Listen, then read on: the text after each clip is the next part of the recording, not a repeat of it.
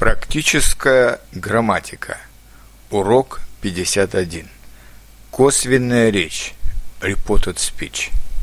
Мы используем косвенную речь для передачи чьих-то слов. Например, мой друг сказал, что он уже прочитал эту книгу.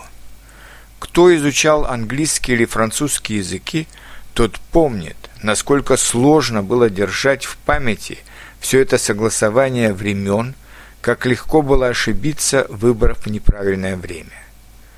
Вы не найдете всех этих трудностей в русском языке. Прошедшее время будет передаваться прошедшим временем, настоящее время – настоящим временем, а будущее – будущим временем. Например, он знал, что она его ждала. Он знал, что она его ждет. Он знал, что она его будет ждать. Необходимо только не забывать менять местоимения при передаче прямой речи через косвенную речь. Например, прямая речь. Бабушка сказала «Я сегодня испеку пироги». Косвенная речь. Бабушка сказала, что она сегодня испечет пироги. Прямая речь. «Кто у вас тут главный?» – поинтересовался незнакомец. Косвенная речь. Незнакомец поинтересовался, кто у нас главный.